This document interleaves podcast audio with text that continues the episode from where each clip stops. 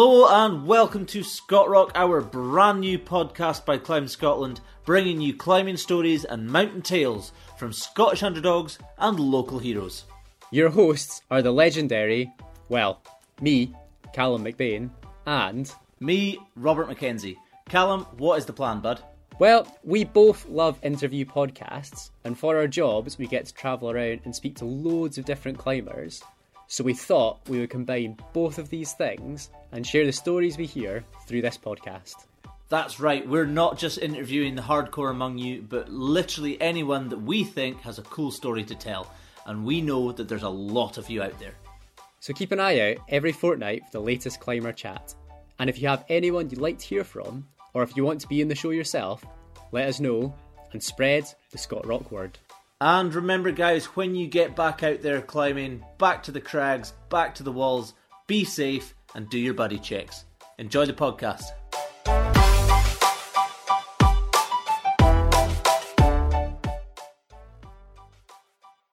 Today we are here with Robert Mackenzie.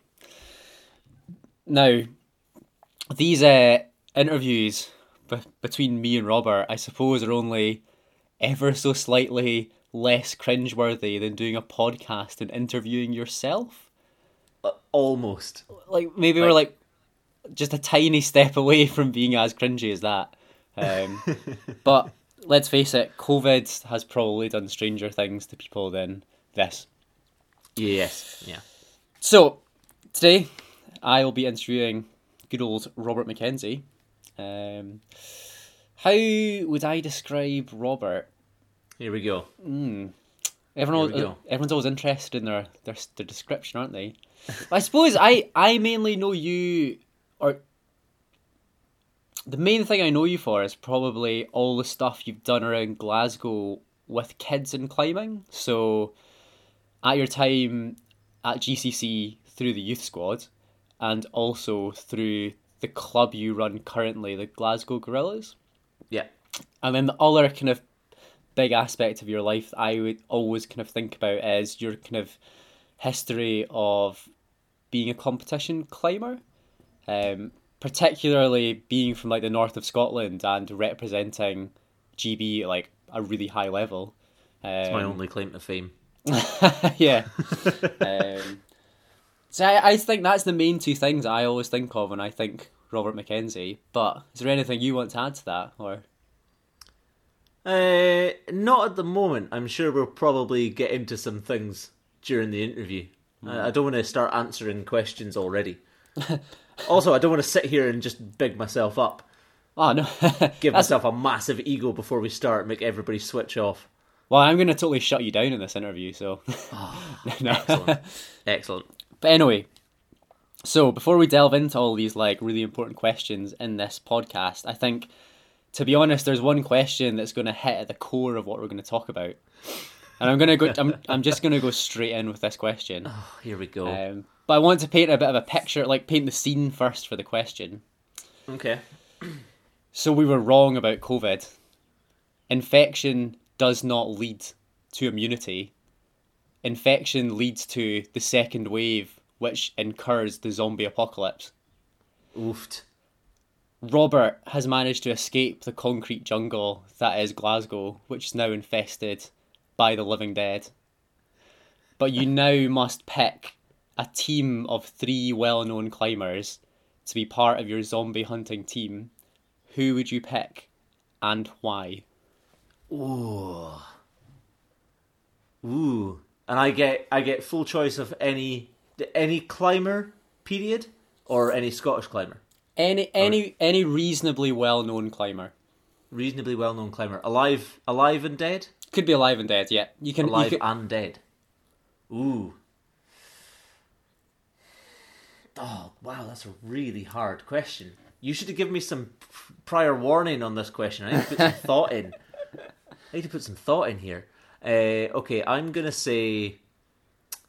Uh, oh, I'm going to say uh, Mick Tighe. Oh, okay. Mick Tighe. Yeah. Banter points. Yeah. uh, ex-military, knows how to protect himself and the team. and a old school mountain rescue member knows how to keep everybody safe at all times. Oh, I good reckon he's a good shout. Yeah. I reckon with Mick Tighe around, I can have literally anybody else, and it doesn't really matter because Mick's got our back forever. the remainder of your choices are just like fillers. yeah, totally. oh, we're gonna really offend whoever you say now. Ooh, right, okay. Uh, yeah, Mick Tighe. Um,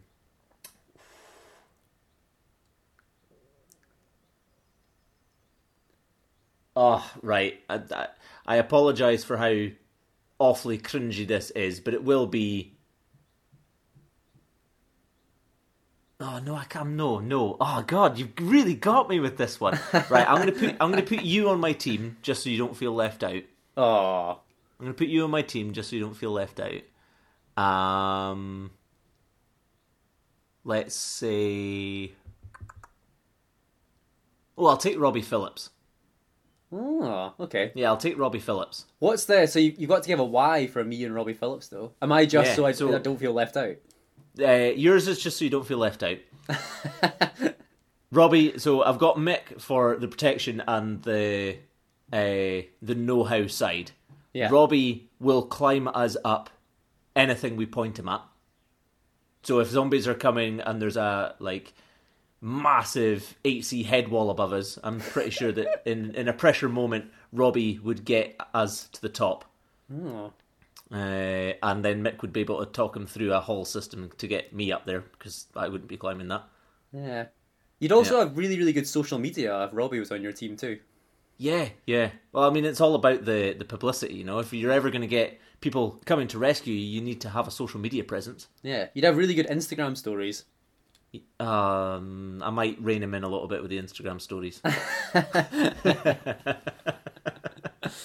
Oh. Uh, and I know that, like, having said that, there are two people possibly listening to this that are massively offended right now that they're not on my, uh, not on my list. But the fishwives will will remain remain fishwives in my heart forever. but I wouldn't have them on my zombie apocalypse team.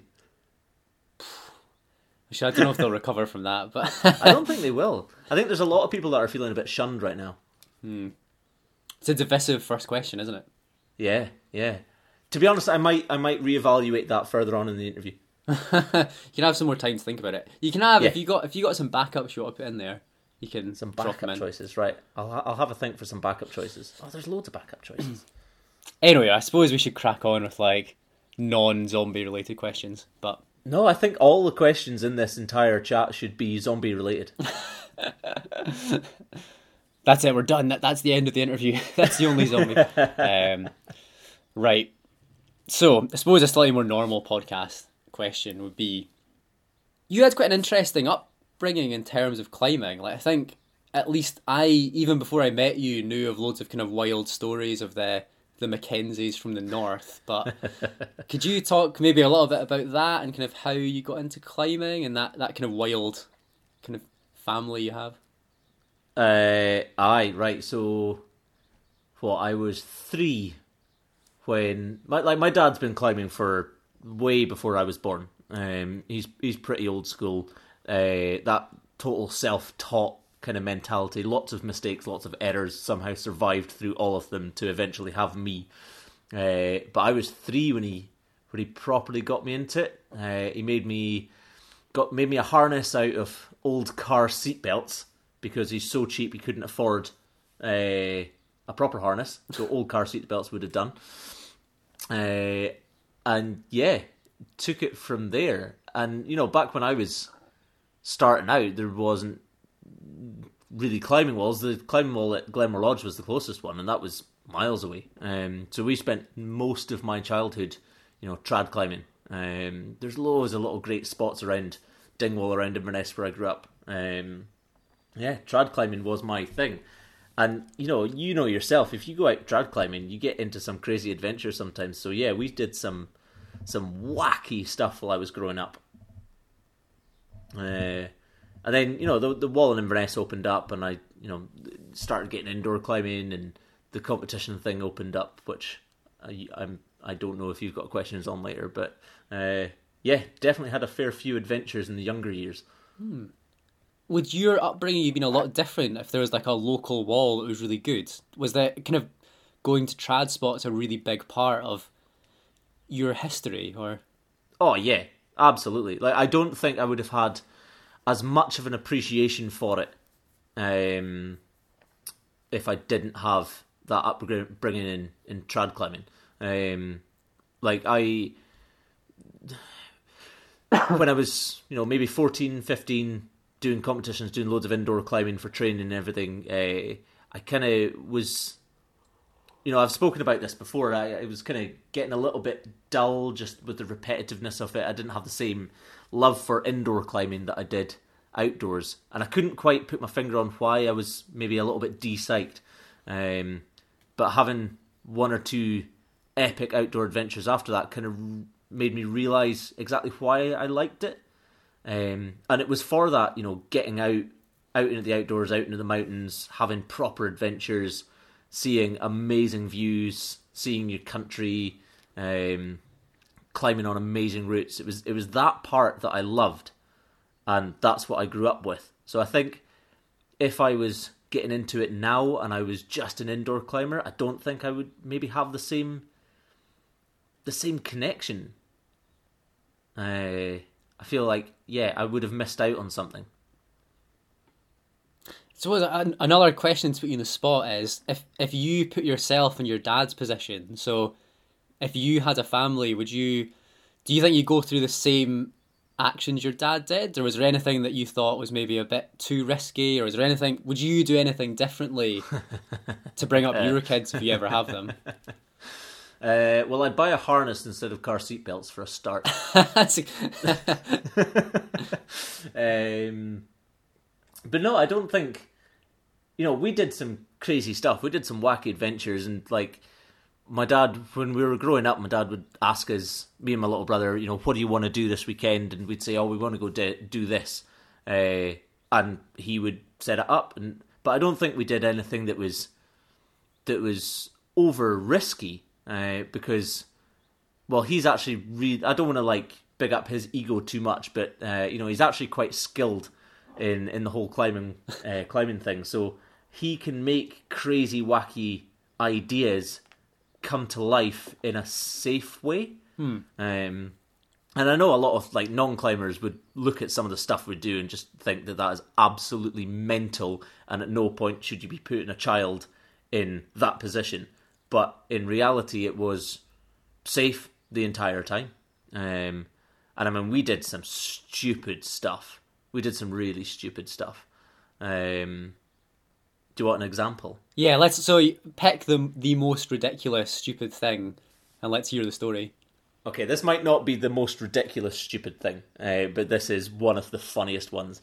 Uh, the the little village Evanton, where my my dad lives now with my grandfather. Um, there, my family came from around that area uh, for you know a long, long, long time.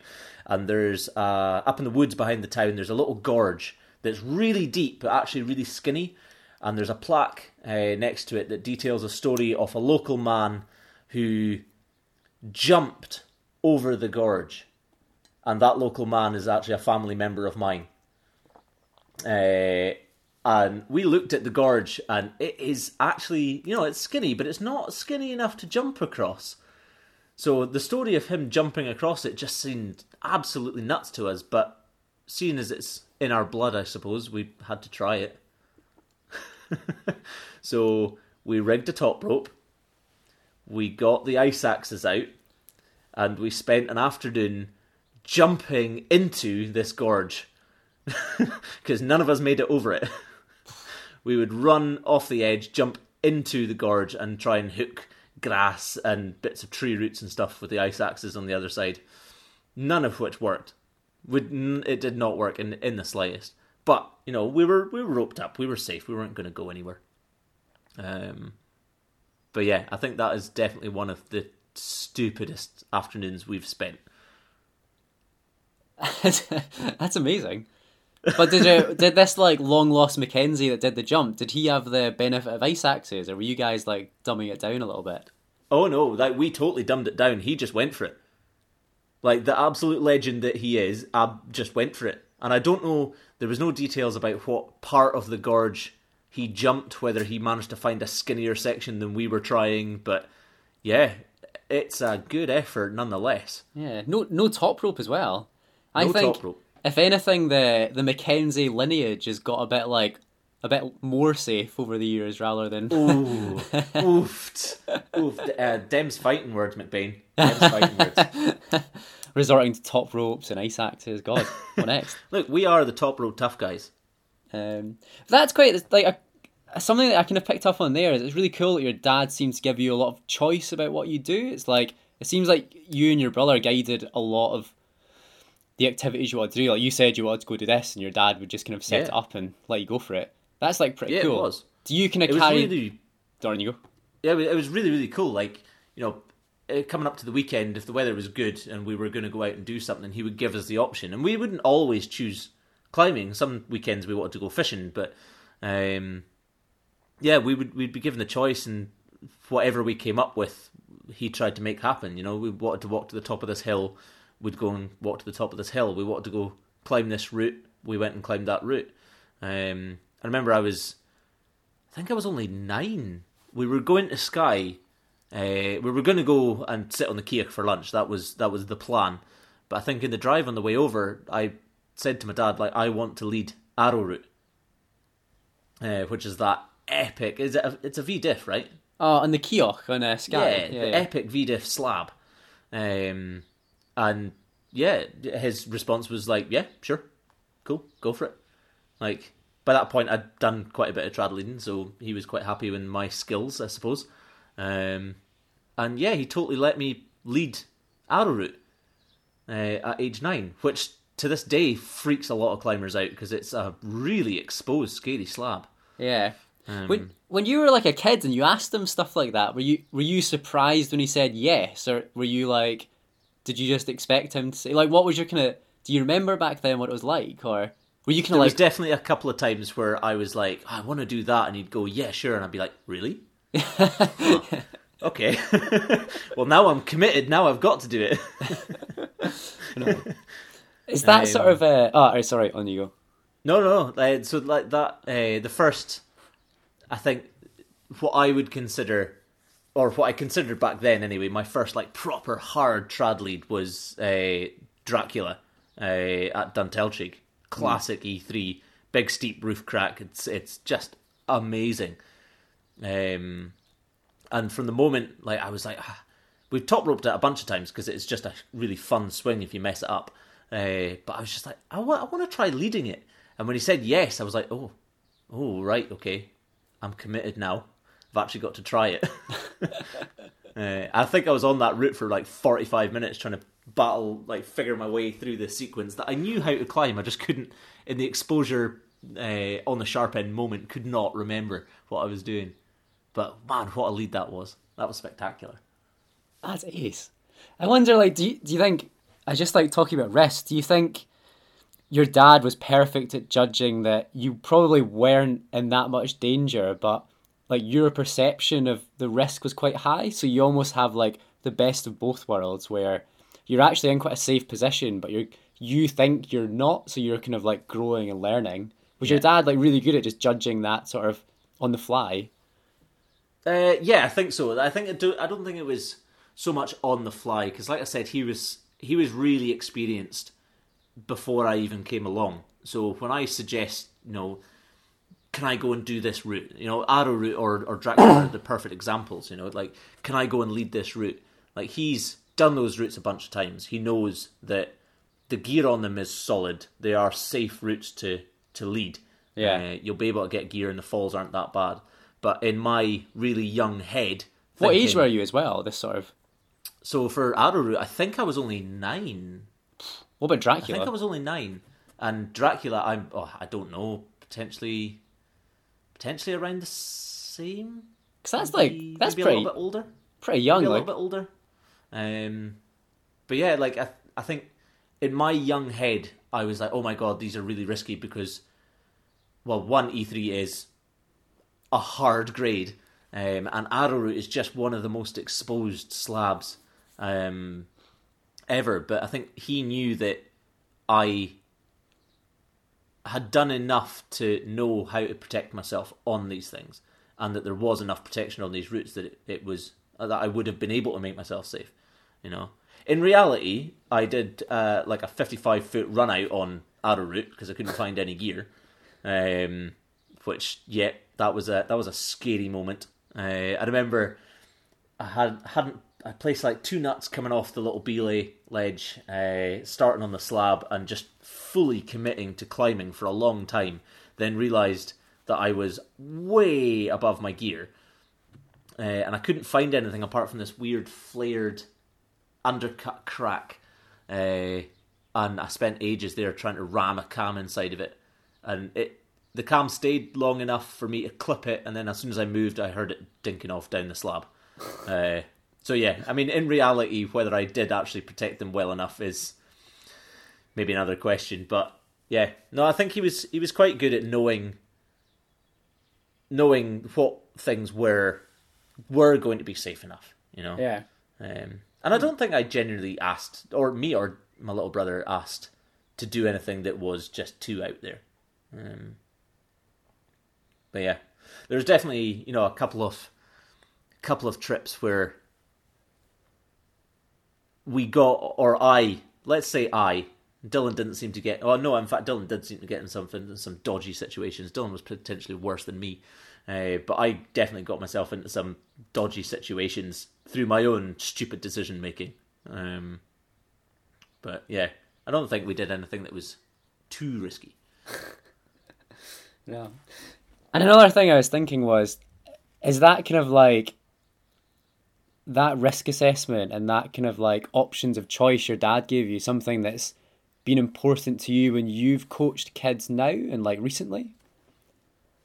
Um, yeah, absolutely. Like, I um,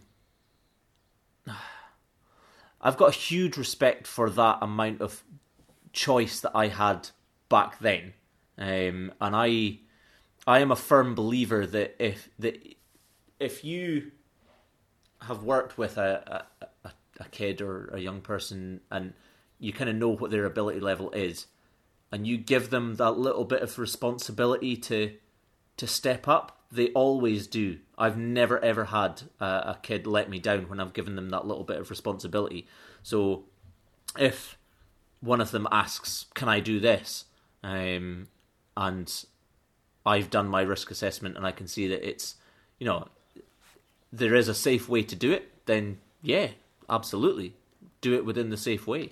Um, and that that can be indoor stuff, that can be outdoor stuff. It it doesn't doesn't really matter. Um, but I think giving giving a kid that little bit of responsibility and making them aware that they are making a quite a serious decision in doing this um, is a really good life lesson for them. Um, and I've I've never had anybody let me down. Um, I had a couple of was it last year? I Was at uh, at Crag with a couple of young couple of young lads that I've known for a long long time. Uh, I think they're maybe 17, 18. Uh, they'd never done a trad lead before, but they top roped that uh, Gobi's roof at uh, Cambus Cambusbarron, the the classic E2, and I know that route like inside and out. I know that you know you use the gold cam in the crack at the bottom, green cam out in the crack in the left, small blue cam in the horizontal crack. You do the hard move, the crux move, and then you get a solid silver cam. I know that route inside and out. And the two of them came down and they said, Can I lead that? Do you think I could lead that? I'm like, yeah, sure. I don't see why not. Like, you know exactly, I've shown you exactly where the gear goes. Uh, the gear is unmess upable and if you do fall off the crux move, you've got a cam right in front of your face, um, so the fall isn't even it isn't big. Um, so yeah, and the two of them led the route quite happily, you know, and they were both really, really cautious of their gear. They were really careful about how they placed it, how they climbed it. You know, they were checking in with me the whole time. So yeah, giving people that little bit of responsibility to, yes, you can make a a, a tough decision you know, a, a big decision like that. But if you're careful and cautious, then there's no reason why you shouldn't shouldn't try it. You know. I've potentially shot myself in the foot there. There's going to be a lot of people going, "Oh, that's ridiculous." I'll never get Robert McKenzie to coach my kids now. I've heard this. yeah. Um, I do. I kind of want to get onto your coaching stuff, but maybe for other people it'd be good just to have like a little bit of an outline of like your kind of competition days because that was kind of a big part of your life. Like maybe just kind of Yeah. briefly like what that was like and what what level you competed at, and that'd be interesting to hear. Yeah, I mean, so the climbing wall in Inverness, it kind of all started when the climbing wall in Inverness uh, opened up uh, when I was, I think, eight. I think I was eight when it opened up, and my dad helped build the wall and then ended up running the place for a long time. So I, I basically lived at that wall for a, for a long time, and I think one of the things that gave me a huge benefit in being able to climb well was all my days trad climbing because that just forces technique way better than you know 10 years of, of indoor climbing. Uh, so yeah when we started doing comps uh, when the competition scene kind of opened up and we started running the the YCS comps or the bricks so it was back then uh, maybe there wasn't that many people climbing in my category at the time but yeah I was actually not too bad. Uh, I was yeah I, I, I, I don't want to big myself up too much, but I, I, I won quite a lot of stuff. um, and yeah, uh, I think I competed in like the bricks and the BLCCs for a couple of years before when I was, I think, 12. I got the invite to be uh, on the, the GB team, which, you know, back then it was just the one team. Uh, so, you know, I got to go out in all these training sessions with and, and like uh, international trips and all these international competitions with some really really mega strong really cool people um, which you know gave me a huge amount of sight because i was one of those kids that was super competitive. Even if with my friends i was super competitive. Like i said like competing with nick deboost and mike lee and ben lister and that up the road uh, that gave me a like a, a lot of fight. And then when I joined the GB squad, I had all these really big, strong guys like uh, Tom Bolger and that. Uh, and I just, I was like, right, well, I've got to beat them. They're the next targets, I suppose. um, but yeah, I did, well, I was six years on the GB squad. Um, and man, I did some cool, cool stuff with them. Some really cool stuff. Uh, I went on a lot of amazing trips, lots of competitions, you know, going away to foreign countries for a weekend, not really seeing anything other than the inside of a climbing wall, but meeting the international climbing community was something that I will never ever regret. That was absolutely something that I loved, absolutely loved that. Um, I'm gonna put you in the like- spot a bit again. Oh, sorry. hit me, no, go for it. Put me on the spot. Just because you mentioned something. So, what is the the wildest story you've got from these uh, competition climbing trips? Oh, oh, right, okay. Uh, right, so the question I'm asking myself in my head is do I get myself in trouble and be honest? Or do I tell you the le- the least bad stories? You got you got to go for the honest. The honest. Go for the go for the honest. Oh god, I was a terrible member of that squad. I was so badly behaved. I'm not gonna lie. I was a nightmare for my team managers. Uh, Tony Powell and Ian Dunn will back that up.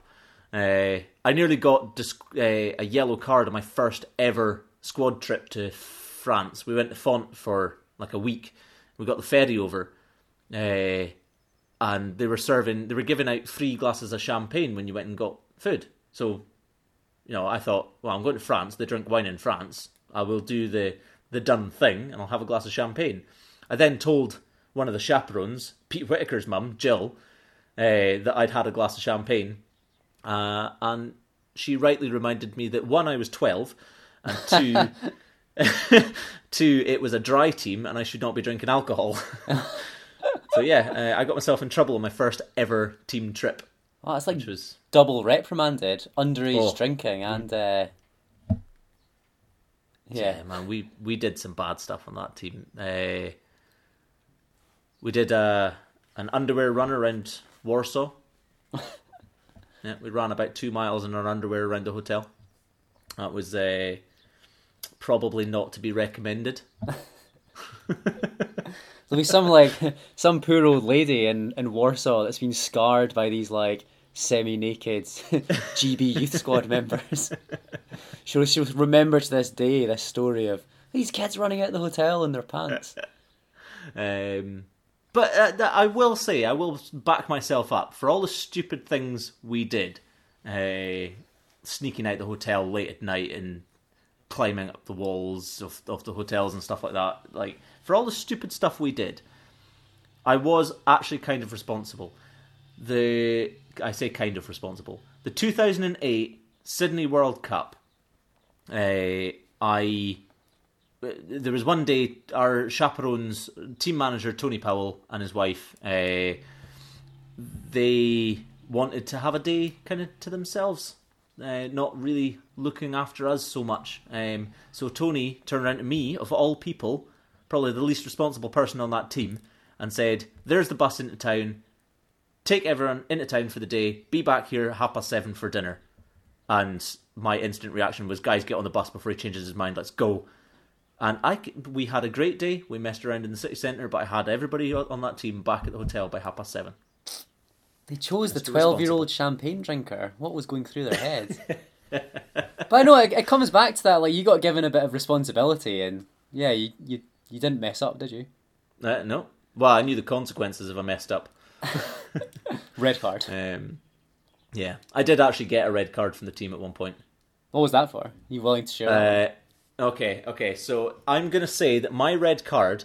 I, I got a few yellow cards on the trip on on team trips for stupid things that I did and misbehavior. But the reason I got a red card was absolutely nothing to do with me. Both of them were a young lad, Pete Johnson, from Glasgow. I hope he listens to this because I'm calling you out. so, one trip, he stole one of the team members' room keys and hid in my room, and that team member then kicked down the door to my hotel room, and I got the yellow card because I should have stopped it. I feel like that's unfair. Uh, then on the very next trip, Pete was sitting on the windowsill uh, of of our room. The the window opened in the way. My bag was on the other side of the window, and I closed the window slightly just to get to my bag. And he thought I was closing the window on him, so he put his arm through the window. through I glass. got a double yellow. I got yeah through two panes of glass. I got a double yellow card for that, and that was three yellow cards on the record, red card, six month suspension. so I'm going to say that was not my fault. I, I probably it. deserved it, but it wasn't my fault. I love it. All these like red cards and yellow cards have nothing to do with anything that goes on in the climbing wall. It's just all this stuff that happened in hotels oh, yeah, like, and. We were totally focused when it came to the climbing wall side. Okay, a bit more of a, a general question then. Go. Is there like one overarching kind of life lesson you feel like you learned from your kind of competition days? Ooh.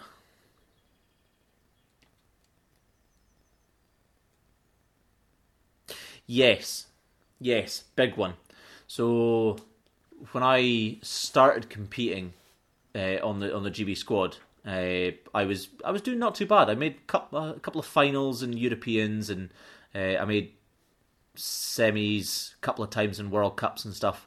Um, and then after a couple of years, maybe I was 15, 15 maybe. Um, like I said, I've, I've spoken about this before, but I got quite de-psyched. Uh, my performances and comps went downhill. I wasn't making finals. I wasn't making semis. Um, I just wasn't doing too well, and I, I couldn't quite work out why I was de-psyched. But that was then coming home with me, and I was de-psyched in training, and I just wasn't enjoying it. I almost, uh, to be honest, I almost gave up climbing completely because I just really wasn't enjoying it for for a little bit there. Um, and then we did that. Uh, we went and did a, a, winter climbing day up in Coedian up in Cairngorms. We did uh, soloed Pygmy Ridge, and there was a moment where I was sitting on a little skinny ledge, absolutely freezing. But I looked out at you know the view and what I was doing, and it just it all came home to me exactly why I loved climbing, and it was the realization that I am focusing too much on placing myself against others and performing rather than just enjoying what I'm doing. Because I got into climbing because I lab- absolutely loved the climbing. It, the climbing was the most important part. The movement side, the, the enjoyment, the exposure, that was what was important to me. And over the last couple of years, I'd maybe lost a little bit of that. I was focusing more on just the performance and where I placed compared to other people, which it, it dawned on me that that does not matter to me.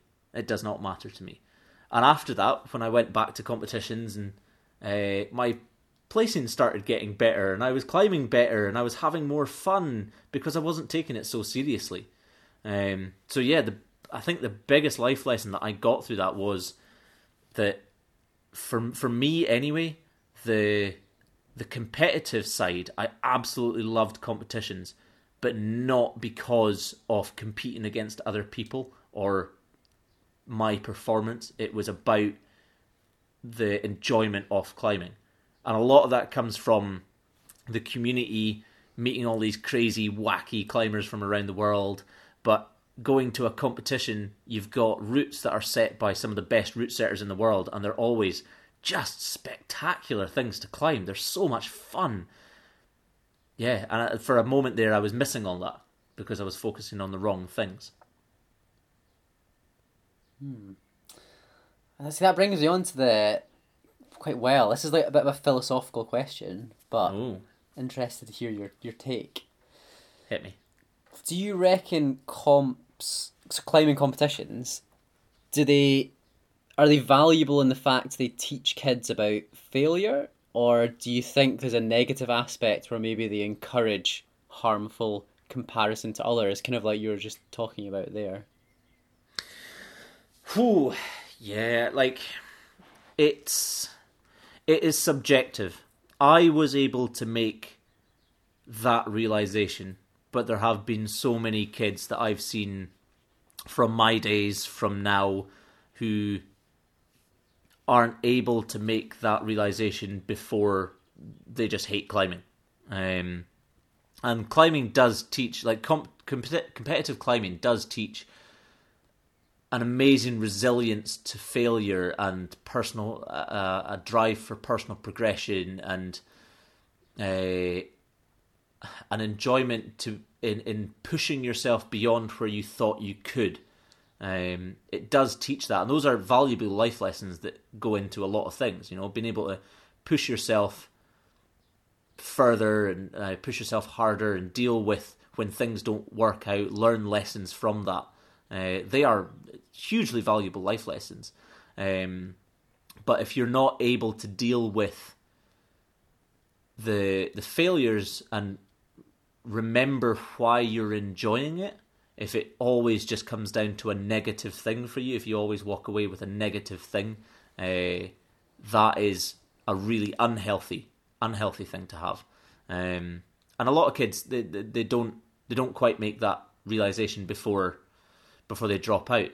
Um, and you know, I, I I am a firm believer that kids make that realization themselves if you give them the space to do so. Um, they will realize why they enjoy competitions, what part of the competitions they that they enjoy, if you give them the space to do so. Whereas, you know, what you see it in most, well, I'm not going to say most, but a lot of other sports is the the highly competitive, highly pushy coaching, parenting, you know, or or external feedback from other competitors, you know, that highly pushy, push, pushy nature is something that drives a lot of negativity. Um, and I see it a lot coming in now into climbing quite a lot of of the pushiness, you know, from from coaches, from parents, uh, where they're pushing the kids to be better and perform better uh, because yes, they have the capability to to have a better performance on on the day or whatever, but um, pushing to perform better than other people instead of just enjoying what you're doing. Um, you get in doing that, you take away the ability for the kids to make the choice of why they enjoy competitions. Um, you know, if you're if you're constantly pushing them to perform better, they only see climbing and comp- competitions as I must perform better rather than oh that was a really fun route or I met this person today they climb better than me but it doesn't really matter because they're really cool and I'm going to go hang out with them this weekend. Um, yeah, that's that's the only side of competitions that I, I see as being really negative. Um, Why do you think that parents and coaches kind of fall into that pushy trap? Like, well, because I suppose that that's that's a really common that you hear that in loads of sports and loads of activities and loads even to do with academia and kids in school. Like that's like quite Yeah, common. yeah. But like, what is it you think makes parents and maybe coaches fall into that kind of performance orientated kind of trap?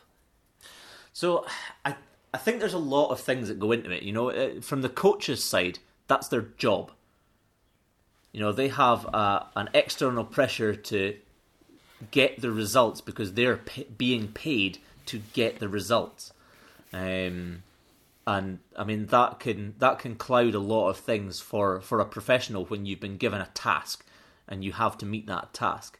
And if you you know see a one of your competitors who just isn't having a very good day or isn't isn't psyched and isn't trying that hard or doesn't really care, that can that can be a, a big pressure for a coach because it's not then a reflection of their work. It's it's just down to the kid. But at the end of the day, it's the child's choice whether they perform or not. You know, it's it's not a, a coach's thing. But I think for for from a coach's perspective, it is a little bit of the professional pressure of I'm being paid to get results. I need to get results. Um, I think what we see a lot now with with parents who you know, and, and like let's let's you know not lump everybody together. Absolutely not. Every parent is the same. Definitely not. Um, but there are one or two that who are really pushy with things. Um, and I think what I've noticed is it's it's families that have come from a completely non-climbing background who are maybe coming from a different sport that has that really pushy, really competitive nature around it, and using the same, introducing the same attitudes and the same uh, pressures into climbing competitions, which climbing competitions have never really been that. So it feels a bit odd, feels a bit awkward to me, and it, I I really don't don't like it. Um, because I just see the negative sides of of being that way. But uh, yeah, I think it's maybe that attitude's coming from external other sports uh, and coming into climbing. Um, then you've got you know you know maybe your classic uh, people trying to le- relive their dreams through their kids kind of thing, but that's a, a whole level of psychology that I'm not going to get into. We're Um, not we're not qualified to talk about that. no, definitely not. Definitely, definitely not. But like you know, I'm not. I'm gonna say that it, the majority of people out there are are not like that.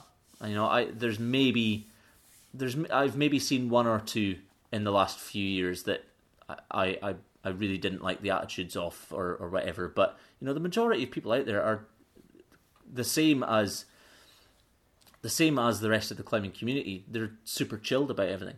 Um, I think the kids put a lot of pressure on themselves uh, because maybe they think their coaches want them to do better or their parents want them to do better. Um, but like I said, if you give them the space to to learn why they enjoy comps, then they will make that lesson.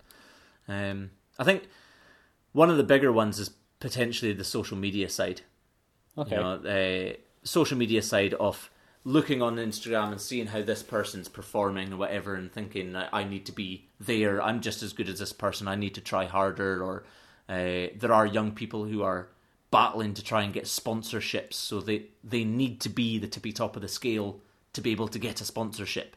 Um, and I think that's a that's a really negative thing. You know, seeing using social media to compare yourself and your performance to the rest of the world um, eh, for most people is always just a negative thing because they never feel like they're they're achieving that same same goal. Um, yeah, I think the the whole striving to be sponsored uh, thing can be really negative for for a lot of people. You know, Yeah. uh, even those that are already sponsored, you know, they've got the pressure that they need to they need to maintain their uh, their their their level, their performance to to stay sponsored.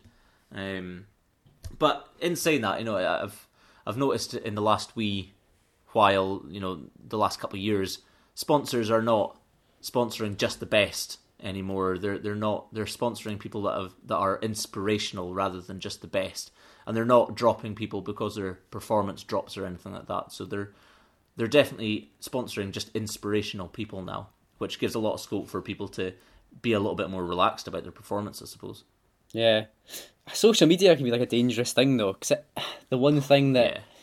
it kind of puts everything through through this like lens of success. Like people are always going to post about good things that are happening to them, and then maybe kind of filter out the bad things.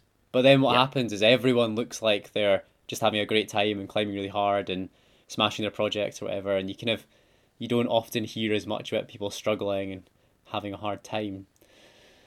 But do you find is there like is there a positive way you can use social media, or do you think it's is it mainly more negative, or Um. Yeah, uh, there is positive ways to use social media as long as what you're putting out there is is honest about what you're what you're actually doing. You know, if you're only ever posting the good stuff, um, then that's all out people see. And if those people are out there comparing themselves to you, then it's you know mostly going to be negative for them. Whereas if you're kind of open and say, you know, today I had a, I actually had a really bad day. I, I didn't climb well at all. Uh, you know, that's it's more relatable for everybody, and so it makes people a little bit more comfortable. Um, but I think social media is social media is an amazing thing for bringing people together and building a community and sharing ideas and making plans and uh, building friendships. It is a, a thing that binds the community quite a lot more. Uh, so I think social media is a really good thing for that, but it is definitely a huge negative for comparing comparing each other um, or comparing your performance to to other people. You know, oh, that was a pretty deep, deep. that was super about- deep. Yeah, That was super super deep. I don't know if I've got any psychology. I need something. I'm gonna have to come up with a more light-hearted question to kind of like bring the tone back up. So, I'm gonna put you in the spot again a little bit. Oh, here we go. Here we go. You've got a gun to your head. Hit me. You can only do one of these things the rest of your life and not the other one. Personal climbing or coaching other climbers. Ooh. And why? Sorry, yeah, you need to say hmm. why. Okay, as part of my coaching, am I allowed to climb things to sh- to demonstrate, or am I strictly no climbing? Total minimal amount of climbing when you're coaching. Whoa. Oh, Callum. Oh, Callum, you've got me, man. Callum, what are you doing? I don't know. I found this question tough, but I think I, I oh. ended up falling down on one side pretty hard. I kind of justified it pretty strongly. I'm gonna say coaching. Oh, Yeah, I I gonna- did I did not say coaching. So that's interesting. Yeah. I'm gonna say coaching. My my justification is like, I I get a huge amount of satisfaction and enjoyment about with teaching other people, and that could be at, at absolutely any level, whether it's it's performance coaching or intro sessions or you know teaching someone how to uh, tie a figure of eight. Um, I yeah, I really really enjoy doing that because for me, climbing is is the community. For me, like I could be quite happy being part of the community and not climbing, rather than climbing and not being part of the community. I yeah yeah definitely. Yeah I 100% back up my my my suggestion. Like it's I would be quite happy just teaching and coaching people and being part of the community and giving what I can give and seeing other people progress and enjoy climbing and not climb myself. Because I think I would miss if I was just climbing myself personally I'd get a lot of stuff done but I would miss being part of that that growth hmm. I think we found the the first ever true act of altruism in this podcast. I mean, it's not altruism because it's for my own self indulgence. Ah, true. Yeah, you've, you've always got that comeback. No, that's Yeah. interesting. Um, I feel like a total like selfish person now because I I was like totally. I was thinking about that question. I was like, oh, I definitely definitely just climbing. What was your justification? Well, so my to be fair, my justification was that if I think back to all the times where I've really enjoyed coaching and felt like I made a big impact, it's when I've at that time been doing a lot of personal climbing and personally been really psyched. And I think mm. my motivation for coaching comes from my own drive for climbing, and I feel like I, I couldn't coach if I didn't have that drive, that personal drive for climbing. I just it would almost be a bit hollow me coaching if I didn't climb as well. So Yeah. I kind of ended up just being like, nah, I need to just climb. Pers- I don't think I could coach very well if I didn't didn't climb personally. I guess that's a bit of a two faced answer though. It's not it's not really coming down on the, the selfish side. It's saying that I couldn't do option two without doing Yeah. both of them. Like you, you couldn't do option two, just coaching for the rest of your life with all of your heart if your heart wasn't in it, and you need the climbing side to. And like I agree with that. That's why that's a stupid question, and you should never have asked that because that put me on the spot and I didn't like it. Next question. I think this is like not lighthearted, not not too heavy. Should be just about, good. Just about right. Is this like the Goldilocks question? Yeah, it's like the not not too hot, not too cold, just just right. Um, if you had to pick three people from your life that have influenced your climbing, who are they and why? Oh, I like this question.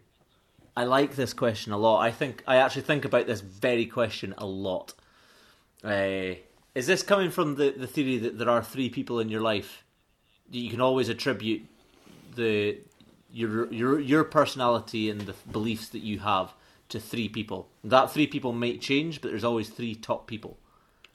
Ah, I've never heard that before. Yeah, so that that is a genuine a genuine. uh, How have you not heard that? It's a philosophical thing. Psychology, mate. Psychology. Uh, yeah, so there's three people in your life that you can always attribute your beliefs and the way you are uh, to, and that three people may change, but there's a top three people. So number one will always be my dad because he's the silly man that got me into climbing in the first place, for better or worse. Cool. Um. Hmm. Uh, I'm gonna say Al Halewood because he has done all of the training I've ever done, apart from my Fundas three. Wow. Yeah. Does that make you a? Are you like a mini Al Halewood in terms of your instructing? Uh, I mean, I'll leave him to make that decision. Definitely not. You cannot compare me and Halewood. Jeez, I, like yeah, I've got a long way to go before I can even step in a toe of those shoes. Um, but yeah, Al's done all of the qualifications that I've ever done. So all of my qualification coaching knowledge has come from from him, to be honest. Um, and any of the work that I've done, if I'm building up to something or anything, he's the kind of benchmark for what I test myself against. Um, how does a how does an Al session run? How does my session run? Uh, and ooh, person number three. Person number three changes a lot. Person number three changes a lot. So it did used to be. It used to be Michael Jeans. I thought you were gonna say that. I don't know why. So but- it used to be Michael Jeans, and like purely because Jeans made a decision uh, a while back that made me kind of wake up. Uh, so when I was, you know, when Jeans was at GCC, he was head coach, head route setter. Uh, I was one of his setters, one of his coaches, uh, and I was possibly the least organized, least reliable person on his on his coaching staff. Uh, I was a nightmare because it's a typical student, just not really being all with it. Um, and but I'd been there for for a while, and she's not going to like me saying this, but uh, Christy McLeod then came on to, to be one of the coaches, uh, and me and Christy took on that that team. But when Jeans was originally leaving for his role at Climb Scotland, um, he asked Christy to to head this the team, uh, and I don't know I don't know why, but I'd always thought that I would have liked to have done it, and not even being considered, not even being asked. I was like, "What's that all about?" Uh, hang on, and I, I had a look at myself and was like, "Oh, actually, I am. I understand exactly why he wouldn't choose me because I am a horrible person to work with." horrendously unorganized and unreliable. Yeah, I completely get that. So I asked him, um, and he, he he said that it wasn't anything to do with that at all. But yeah, I think just that moment of realization in my own head that I am not as good at this as I possibly could be made me tighten things up quite a lot.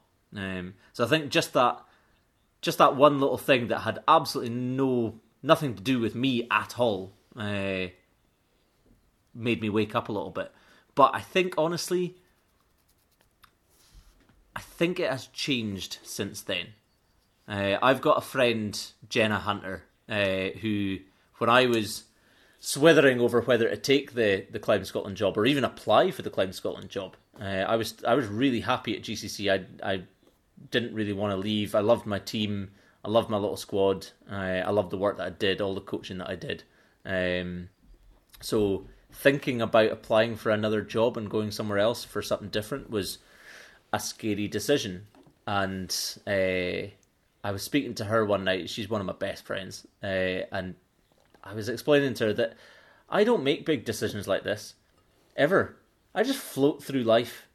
And she turned around with the most cheesy line I've ever heard: "Don't float, soar." and I think that was like in my head was like, yeah, why don't hold myself back? I might as well try for something bigger than this. Uh, so that was the decision of joining Climb Scotland right then and there with Yeah. the cheesiest line ever. But yeah, I don't think I I I might not be where I am sitting talking to you making this podcast if it wasn't for that stupidly cheesy line from Jenna. Can we just rewind to the fact that you are a self-described floater? Yes, yes, I am a floater. I've never heard a truer word word spoken about Robert McKenzie. Thanks, thanks. No, it's it's funny. Like, yeah, you with Jeans and with Jenna, it's funny how like such sometimes such a small phrase or a small comment or a small word can have this sort of profound impact. Like, it's, it, it's just I bet when you're on your deathbed and you cycle through all the moments in your life, it's those like little moments you think about. Yep. Um, that's super interesting. And like Jeans won't have any idea about that at all. Like he he won't know that uh, that uh, his decision to do that had nothing to do with me whatsoever, but it had a huge impact on me. Yeah. Um, But that's the power because you never know when you say something to someone, it might do the exact same thing. Yeah, yeah, So you're, you're never sure when, when you're being like that spark for someone else. That's kind of what makes it super mysterious, I guess. yeah, yeah. Hell, we we might have already had that moment for a few people. In fact, I can think of one moment where I hope I have. I was at Ratho one day and there was a song on, and I was dancing away to myself. Nobody around me. I was just dancing, and this little kid came up and he was like, "You're weird." I was like, "Yeah, I know, I know, I know, I'm weird." And he was like, "You're okay with being weird." I was like, "Yeah, because if you're weird, you're never bored." And like, honestly, I saw the light bulb in his head go bing. like, oh yeah, if you're if you're a bit odd, you can always entertain yourself. So we need to have a look around Ratho for a kid that's just like dancing by himself. Yeah. We can find the what the spark did. I've never seen that kid since. Um, I suppose to round up, because we're almost like about an hour. Yep. Last one I wanted to touch on was, I think I, I don't know if you agree with this, but I think you're a bit of a self, self. No, not a self-described. I think you're you're a bit of a couch crusher. Whoa, whoa! Careful what you're saying here. You I know. me fat? I reckon. whoa, Saying whoa, that I whoa, crush whoa, whoa. couches? That's really harsh, dude. Come on, man. too too far out there for the Climb Scotland podcast. I know my nickname's Tubbs and all that, but it's not that bad. no, but like I suppose thinking back to your setting days, like kind of one of your top tributes was that you didn't seem to climb for long periods of time yet. You suddenly came back very quickly and crushed pretty hard routes. So if you could summarize really concisely, what's like the key tip to being a couch crusher? Trad climbing. Abs- uh, no, I, I kid you not, absolutely trad climbing. So you go climbing on a climbing wall.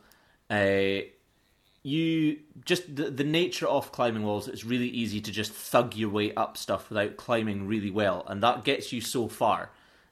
The strength part of it gets you a long way, um, but it takes a long, long, long time to build the technique to go along with that. And if you stop climbing for any period of time, you lose all that strength, and it's really hard to. It's it's easy to get strength back, but it's really hard to get yourself back up to that same level um, without injury.